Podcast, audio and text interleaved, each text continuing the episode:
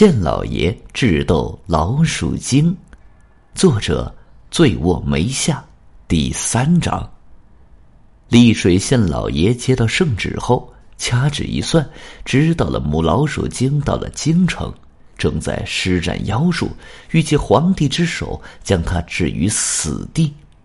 君叫臣死，臣不得不死。丽水县老爷心想：哎，此次进京。明摆着凶多吉少，有去难返呐！倘若抗旨不去的话，要满门抄斩。再说自己的性命还是保不住，这样一来还要牵扯一家老老小小一起白白送死。哎，去就去吧，去死我一人，但愿能保住一家人的性命。丽水县老爷强颜欢笑。拜别父母，又忍泪作别妻子，辞家而行。丽水县城离京城千里迢迢，走了好几天，丽水县老爷才走了一半路程。他万万没有想到，就在前面，太白金星来搭救他了。太白金星变成了一个白胡子苍苍的老头子，迎面而来，拦住了丽水县老爷的去路，问道。桂相公面带忧色，为何如此匆忙赶路？丽水县老爷见一位须发皆白的老者立在道路中间，忙弯腰施礼，接着答道：“啊，在下前往京城，有些小事。小事不小啊。”太白金星捋了捋长长的白胡须，摇摇头道：“恐怕有血光之灾。”啊。丽水县老爷简直不敢相信自己的耳朵，十分吃惊的问：“啊，你是谁？相公莫要问我是谁。倘若我没说错，你可是丽水县令。在下正是。你用芦花猫咬死了一只公老鼠精，正是。一只母老鼠精跑掉了，没错。”嘿，其实你心中已经有数，那逃生的母老鼠精正准备要你的命嘞！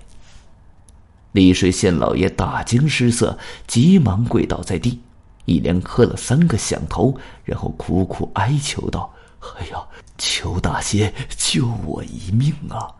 好吧，太白金星说：“你先起来。”丽水县老爷爬起来后，毕恭毕敬的站在一旁，听太白金星接着说道：“来来来，我在你两只手心里，一边画一只小猫，再在你的心口画一只大猫。”太白金星边画边说：“我画好后，你手要抓紧，衣服要扣紧，你千万切记，不要把猫跑了。”到时候，这三只猫自然会救你的性命。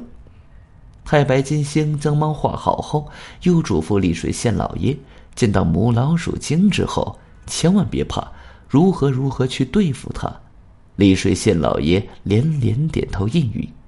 临走前，太白金星朝前门路上一指，说：“你看，后面谁来了？”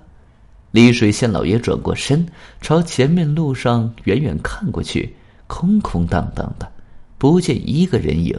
他回过头，正想说“没人呢”，谁知白胡子老头不见了。丽水县老爷知道仙人来搭救他了，赶紧跪倒尘埃，向天摇拜。丽水县老爷起身再赶路，心情不由轻松了许多，步子也加快了。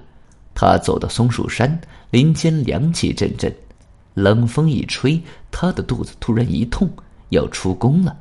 丽水县老爷急忙钻进松树林，赶紧解裤带，裤带还未解开，只听呼哧一声响，右手心突然奔出一只猫，呲溜钻进了松树林。丽水县老爷也顾不得出宫了，急忙拎住裤腰去追赶，眨眼之间，哪里还有猫的影子？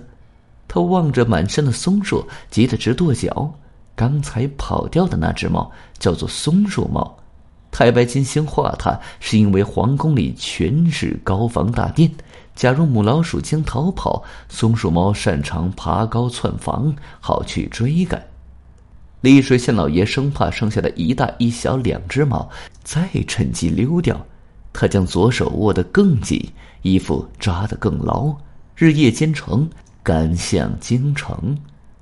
这天，丽水县老爷一口气走了大半天山岗路，午后时分，终于远远看见京城了。